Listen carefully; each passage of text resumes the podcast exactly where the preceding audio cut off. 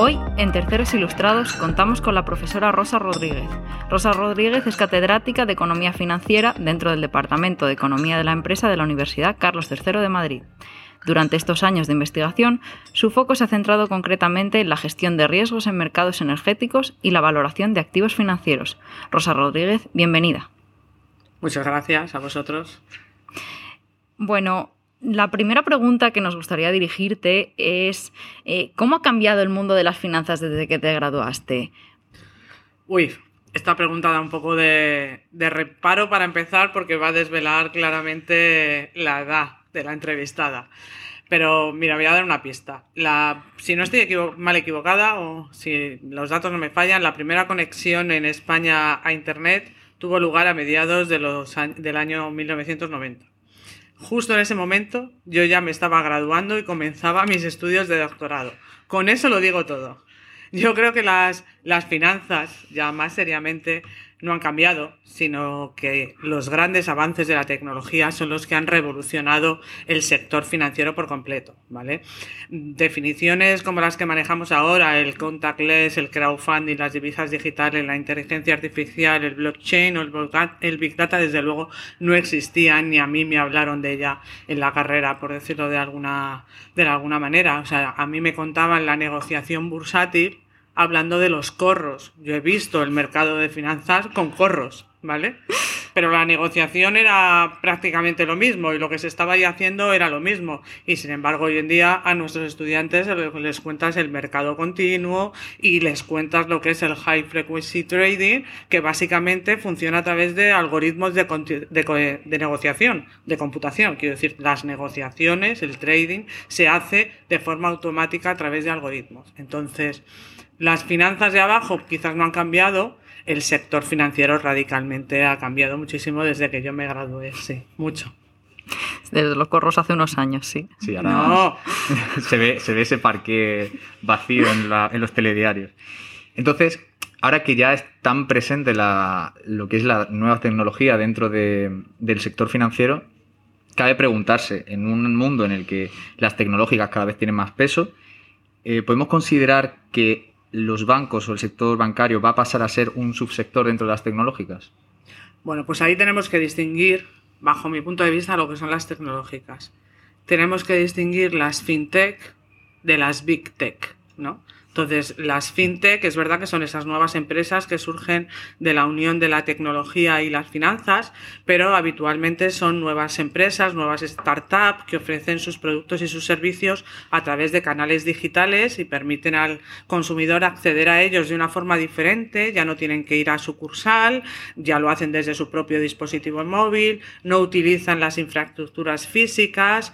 Esas, esas empresas fintech centran su actividad en un único producto, lo que les hace ser mucho más ágiles que las propias entidades financieras. Entonces, hubo un tiempo en el que parecía que la amenaza del sector financiero o la amenaza de las entidades financieras eran estas fintech. Y yo creo que ahora hay consenso en general de que no se han convertido en un gran enemigo, sino que son un aliado y las entidades financieras han sabido colaborar y están colaborando con estas nuevas empresas para muchísimas cosas y están conviviendo bien.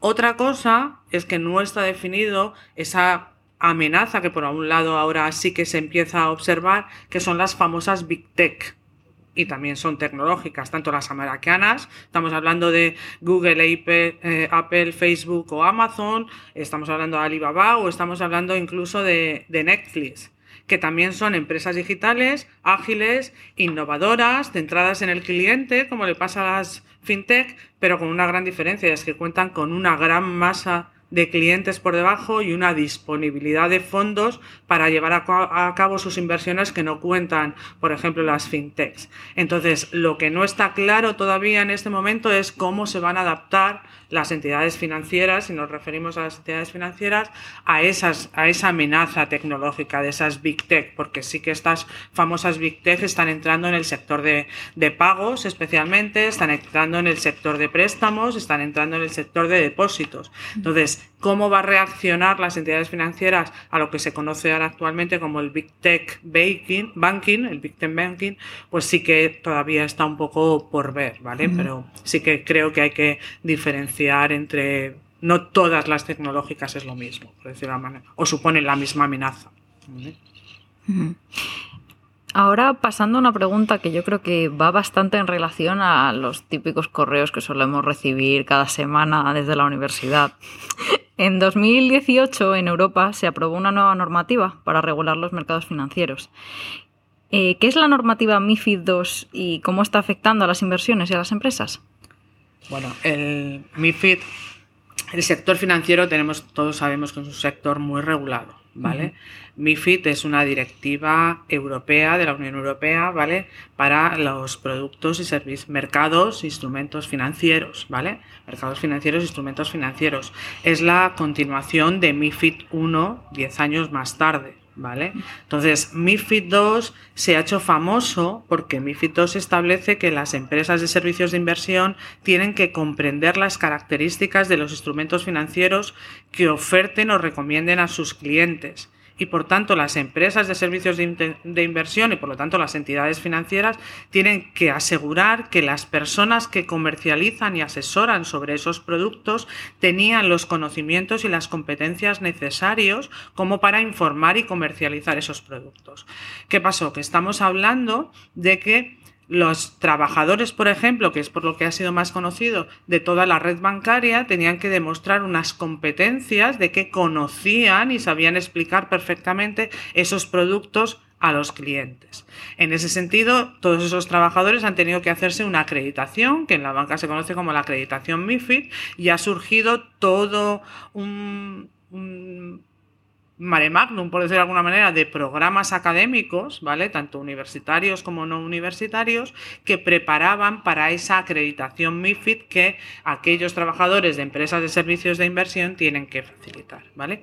Pero al final MIFID se ha hecho famosa por eso, pero MIFID va más allá, ¿vale? MIFID, si nos remontamos un pelín a MIFID 1, a la primera regulación MIFID, MIFID 1 tenía por encima de todo también proteger al inversor. Pero en esa protección del inversor, por ejemplo, incluía añadir competencia a un sector financiero en el que no existía un sector, no existía competencia, en el que, por ejemplo, existía un principio de concentración de órdenes de bolsa solo se podía negociar con activos financieros en los mercados oficiales regulados que conocemos ahora, en las bolsas. MIFID 1 acaba con esa concentración de, de las órdenes en bolsa, añade competencia en el sentido que introduce la posibilidad de que se creen los sistemas multilaterales de negociación, nuevas plataformas que ya nacieron digitales, en el que se podría negociar con activos, con activos financieros. Bueno, eso era MIFID 1, quiero decir que no, esto no es MIFID 2, pero claro, el avance tecnológico, porque MIFID 1 es del 2004, el avance tecnológico 10 años más tarde, ¿vale? La volatilidad de los mercados derivados, ¿vale? El surgimiento de nuevos mercados derivados, y de un montón de, de, problemas habido, que podemos llamarle el de las preferentes o el que lo queráis, hace que fuera necesaria una segunda directiva más actualizada en el que siguiera incidiendo en esa protección del inversor y en esa regulación de los mercados financieros y de los instrumentos financieros, ¿vale? Entonces, en ese contexto, MIFID 2 es la continuación de MIFID 1, se le ponen requisitos también a los a los eh, profesionales que van a que van a comercializar estos productos, pero hace muchísimas más cosas, lo que quiero decir. Define para las entidades financieras y para las empresas de servicio de inversión lo que es el asesoramiento independiente o el asesoramiento no independiente. Define qué, incentivos se... O sea, cómo regular los conflictos de interés, por ejemplo, o si se puede, cuándo se puede cobrar incentivos en la comercialización o en el asesoramiento y cuándo no se puede cobrar incentivos. Clasifica los productos en productos complejos, MIFID y no MIFID, productos complejos dentro de los productos MIFID, complejos y no complejos, y eso se acaba traduciendo en una serie de test que tiene que pasar el cliente que va a contratar ese servicio o ese producto de inversión, unos test de idoneidad, de conveniencia, porque hay que estar seguro de que la persona que va a contratar ese producto de servicio, ese producto financiero o ese servicio de inversión, tiene los conocimientos suficientes como para meterse en esos riesgos o tiene la solvencia suficiente como para meterse en determinadas inversiones, etcétera. Entonces, bueno, es mucho más que, esa obligación que tienen los, aquellos comercializadores de productos de inversión. MIFID II es mucho, va mucho más allá y repito, es un poco la continuación de MIFID I de regular el sistema financiero a nivel europeo. O sea, más o menos mm, el brazo que la Unión Europea pone para poner orden en el mercado financiero, también para consumidores, etcétera. Pasando luego ahora a, una, a uno de los temas de investigación que concretamente abordas en uno de los papers, y de hecho de los más recientes que, has producido, habla de cómo algunos fondos de inversión delegan en gestores externos la administración de ciertas, eh, ciertas carteras de activos. la pregunta que uno se hace es cómo beneficia esto a esos fondos, por qué hay una decisión ahí de, delegar la administración en, en otros gestores. Bueno, eh, me imagino que estás preguntándome por el artículo que se conoce como, que lleva por título Management Supervision in the Mutual Fund, Industry. Bueno, este artículo que está realizado no solo por mí, está realizado conjuntamente con otros autores, con David Moreno y con Rafael Zambrana, es un estudio concretamente sobre qué mecanismos contractuales hay que establecer en ese contrato de subcontratación que hacen muchas gestoras, ¿vale? A la gestión de un fondo de inversión para evitar un efecto pernicioso que estaba ocurriendo y que la literatura estaba mostrando. ¿Vale? O sea, muchas veces es verdad que una gestora de fondos de inversión o un fondo de inversión se subcontrata su gestión, ¿vale? ¿Por qué? Pues porque tú en tu gestora no tengas un equipo muy especializado en un determinado mercado en el que estás lanzando ese producto de ese, ese fondo de inversión, ¿vale? Por ejemplo, que se pensar en mercados emergentes y yo no tengo en mi gestora un equipo especializado en mercados emergentes, pero sé que la otra gestora sí que tiene ese equipo especializado. Entonces tú coges y dices, bueno, pues contrato a los mejores. Entonces subcontratas con esa otra empresa se subcontrata todo hoy en día, subcontratas con esa otra empresa la gestión de esos fondos de inversión, ¿vale? Eh, hasta ahí no hay nada extraño, ¿vale? Tú lo subcontratas. Lo extraño y lo que la literatura nos estaba demostrando, ¿vale? Es que cuando tú a esa, a esa otra gestora que te está gestionando dos tipos de fondo, los suyos propios de ese mercado específico y los tuyos que está gestionando por ti, aunque tú le pagas, ¿vale? Está gestionando dos tipos de fondos en los que él está especializado, se estaba demostrando que esos fondos que tenían gestión subcontratada lo estaban haciendo peor que los propios in-house, que no lo tenían subcontratado, ¿vale? Entonces, eso era la evidencia, eso no lo descubrimos nosotros, eso fue lo que vimos leyendo la literatura. Un problema de agencia. Que se está, claro, un problema que se estaba, que estaba ocurriendo y el trabajo nuestro lo que intentaba es decir, bueno, ¿cómo podemos paliar, solucionar de alguna manera este problema? Y entonces vimos cómo incluyendo determinados mecanismos en el contrato, que son esos mecanismos de co-branding, multi-advising y gestión, eh, remuneración por, por objetivo se podía solucionar. Es decir, algo tan sencillo como que en el, en el fondo que le das, en el propio título, aparezca, en el propio título del fondo, de alguna manera, aparezca el nombre, el cobrante, aparezca el nombre del gestor o de la gestora que lo está gestionando. Un poco para que se visibilice él. Que haya una implicación, ¿no? Claro, que se implique y se visibilice y por lo tanto lo haga tan bien o mejor como lo está haciendo los propios suyos. Que no le ponga menos interés a aunque se le estaba remunerando, pero que no le ponga menos interés a eso, ¿vale? Entonces, el, artículo va de estos, de cómo podemos solucionar con determinadas cláusulas en los contratos para que no ocurra ese mal efecto que estaba ocurriendo en la gestión de fondos subcontratados. Entonces, ve que con estos mecanismos, ese problema de agencia Sí, claro, en nuestro artículo vemos como en aquello, de hecho, lo que vemos en el artículo con datos empíricos es como en aquellos contratos que sí que estaban subcontratados a la gestión, pero que contenían estos mecanismos, efectivamente ese efecto desaparecía, el del underperformance no estaba haciendo, no lo estaban haciendo peor de lo que los otros. Eh, te queríamos preguntar también sobre una métrica muy utilizada por aquellos que quieren empezar a hacer sus pinitos en la inversión para medir si un fondo es malo o bueno. E, y son las rentabilidades pasadas de los mismos, que a pesar de que en numerosas publicaciones se indica que no es un factor o el único factor determinante, Eh, ¿Qué otras métricas se pueden utilizar para evaluar un fondo de inversión? Bueno, eh, vamos a ver, cuando hablamos de evaluar un fondo de inversión, efectivamente hablamos de ver sus resultados, ¿no?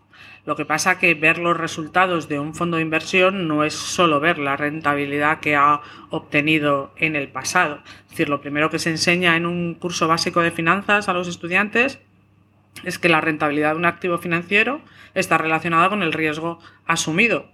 ¿Vale? Entonces, activos más arriesgados proporcionan o deberían proporcionar o tener una rentabilidad esperada mayor y activos menos arriesgados una rentabilidad esperada mayor. Entonces, si uno compara fondos de inversión, lo primero que tiene que mirar es qué nivel de riesgo tienen. Pero qué nivel de riesgo tienen incluso aunque sean todos fondos de renta variable, porque tú puedes sobreponderar o infraponderar determinados activos y por lo tanto te metes en una cartera con más riesgos o menos riesgos, aunque estés hablando del mismo, del mismo mercado. ¿vale? Con esto quiero decir que lo primero que uno que tiene que tener claro es olvidarse de esa rentabilidad histórica, ¿vale? Y ver rentabilidad ajustada al riesgo. ¿Vale? La evaluación de la performance o la evaluación de los resultados de un fondo de inversión es siempre una medida que sea rentabilidad ajustada al riesgo, para empezar, ¿vale? No solo rentabilidad. Y luego ya dentro de este mundo de las rentabilidades ajustadas al riesgo y por lo tanto de las medidas de performance, hay mucho que hablar, ¿vale? Porque tienes desde las medidas más clásicas primeros que surgieron, que era el ratio de Sharp, la medida de Trainer, el alfa de Jensen, que eran básicamente medidas que estaban basadas o suponían que la distribución de los rendimientos de inversión eran simétricas a tienes un montón de medidas en las que la literatura ha continuado avanzando, ¿vale? Entonces, a medida que se descubría que había activos que no tenían distribuciones simétricas, pues hay modelos o medidas de performance que, eh, que incorporan un factor de coasimetría, un factor de asimetría, hay muchísimos modelos. Las medidas de performance hay tantas casi como modelos de valoración de activos, de, de activos financieros, ¿vale? O sea que es un mundo muy complejo o no, pero que hay muchísimas, no es, no es uno. Pero desde luego lo que uno tiene claro es que una medida, una métrica para evaluar fondos de inversión tiene que ir ajustada al riesgo, ¿vale? Y luego hay una cosa que a lo mejor aquellos que, como tú comentabas antes, que están haciendo sus pinitos, no pueden dejar de olvidar nunca, y es que los fondos de inversión, los más conocidos, ¿vale? Eh, suelen seguir siempre a un benchmark. ¿Vale? De hecho, el objetivo del fondo uno tiene que tener claro que siempre es batir a ese benchmark. Y por lo tanto, si nosotros nos planteamos si un fondo lo está haciendo bien o mal, lo que habría que mirar es si ha batido o no a esa referencia, a ese benchmark. Esto es importante porque estamos hablando de que los fondos tienen, esos fondos de inversión tienen un objetivo de rentabilidad relativa, es decir, relativa a ese benchmark. Es decir, si el mercado está creciendo y el benchmark ha crecido un 10 y el fondo de inversión ha crecido un 12, eso es porque el gestor ha gestionado muy bien esa cartera y lo ha hecho estupendamente. Por lo tanto, es un buen fondo. No hay que mirar solo ese 12, sino que lo ha hecho bien en un mercado alcista. Pero es que si el mercado da la vuelta, el mercado es bajista, ¿vale? Y el mercado ha caído un 10% y el gestor solo ha caído, o los resultados de la gestión solo han caído un 7, también habría que decirle que es un buen gestor de ese fondo de inversión porque tiene que seguir a ese benchmark, es decir, el propio folleto de los fondos de inversión dice dónde tiene que invertir. Y yo le digo, oye, que el folleto de mi fondo de inversión donde yo quiero invertir es un 100% renta variable nacional. Entonces, si yo le digo que tiene que tener el dinero, básicamente, metido en renta variable nacional, directamente, que no puede tener posiciones cortas a lo mejor, o no puede tener derivados porque el el folleto del fondo de inversión establece todas las características para proteger al inversor, no le puedo pedir al gestor que sin tomar posiciones arriesgadas, sin tomar derivados, sin tomar posiciones cortas, nada más que largas y en ese mercado, cuando el mercado caiga completamente, que él gane. Porque le estoy pidiendo un imposible. Por eso digo que hay que tener muy en cuenta que la rentabilidad, lo que tienes que mirarles es que es una rentabilidad relativa a, lo que ha pasado en ese mercado. Si uno va buscando rentabilidades absolutas, es decir, ganar positivo y pase lo que pase, estamos hablando de otros, de otros productos, no estamos hablando del fondo de inversión clásico, ¿vale? Entonces, bueno, el, el, saber comparar los resultados de un fondo de inversión es algo más, desde luego, bastante más complejo que mirar solo lo que ha pasado en el pasado. No podía ser tan fácil, obviamente. No podía ser tan fácil todo. Por último, una de las preguntas que nos hacemos es relativa a esta máxima que nos has planteado de que las grandes rentabilidades o mayores rentabilidades también implican que haya un mayor nivel de riesgo. Sin embargo, mirando un poco más a fondo las investigaciones que has hecho, encontramos un suceso o un concepto conocido como la anomalía de la baja volatilidad. Ese, entendimiento, al menos por parte de quien lo lee y demasiada formación, es que parece ser que hay ciertos productos, ciertos valores que con baja volatilidad registran una mayor rentabilidad. Eh, ¿Esto es así o exactamente por qué se produce esto? Bueno, técnicamente eh, la anomalía a la que me preguntas, a la que hace referencia, es la anomalía del riesgo idiosincrático, ¿vale? No, no de la volatilidad completa, no del riesgo total, ¿vale? Eh, básicamente también desde los primeros cursos de finanzas de los estudiantes, ¿vale? les explicamos que la relación entre rentabilidad y riesgo sistemático de un activo es positiva. Más riesgo sistemático, más rentabilidad, pero que es nula con el riesgo específico. El riesgo específico este era este otro riesgo que se podía diversificar, bla, bla, bla, bla, bla. Bien, la anomalía del riesgo idiosincrático, ¿vale? que la mostraron en el 2006 y en el 2009 autores como Ann y otros, lo que encontraron es que no solo existe relación entre el riesgo específico y su rentabilidad esperada, sino que además dicha relación es negativa en lugar de positiva si uno piensa que es un riesgo más y por lo tanto que ese riesgo, eh, más riesgo, más rentabilidad esperada. Esto fue lo que nos interesó, ¿vale? En esta serie de artículos que hicimos también eh, con, otros con otros coautores o compañeros, como es el caso de David Moreno y Juliana Malagón, nos interesamos por qué es precisamente por eso, qué es lo que estaba causando esta anomalía que mostraban algunos activos en el que más riesgo específico eh, daba menos rentabilidad esperada. Ahí hicimos una serie de de artículos, ¿vale? Donde intentamos afrontar distintas vías, ¿vale? Uno de los primeros fue el, que aplicaba la teoría de Waveless, una teoría matemática, ¿vale? Para intentar explicar esta relación. Básicamente los Waveless, ¿vale? Nos permitían descomponer las series de, de, rentabilidades que teníamos en algo así para que se entienda como las rentabilidades obtenidas por el por los inversores a largo y por los inversores a corto. ¿Vale? Y entonces vimos que cuando de la rentabilidad separábamos, por decirlo de alguna manera, resultados de inversiones a largo plazo e inversiones a corto, ¿vale? Era en las inversiones la relación negativa surgía en esas inversiones a corto plazo, en esas que no siguen, por decirlo de alguna manera, esa lógica media varianza que es la que regula la relación positiva entre rentabilidad y riesgo. Con lo cual, de alguna manera, podríamos explicar que lo que estaba ocurriendo allí es que el mercado estaba compuesto por agentes heterogéneos y que era esa inversión más especulativa, por decirlo de alguna manera, la que estaba causando ese efecto. Luego miramos también si tenía que ver las expansiones y las recesiones, ¿vale?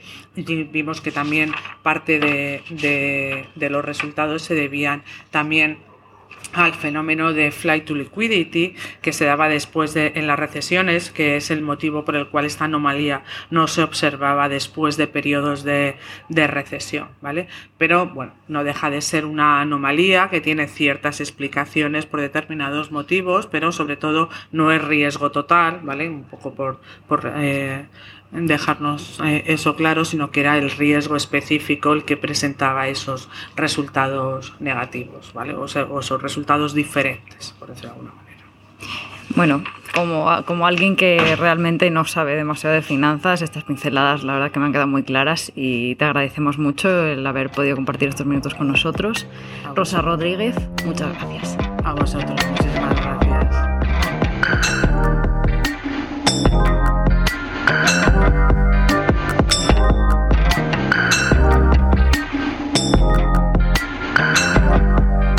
Terceros Ilustrados es una idea original de Sara Gutiérrez Pérez, Santiago Carrión Montojo y Manuel Navarro de las Heras. Damos las gracias a nuestro invitado y por supuesto a nuestra casa, la Universidad Carlos III de Madrid. Los esperamos pronto en una nueva entrega de Terceros Ilustrados.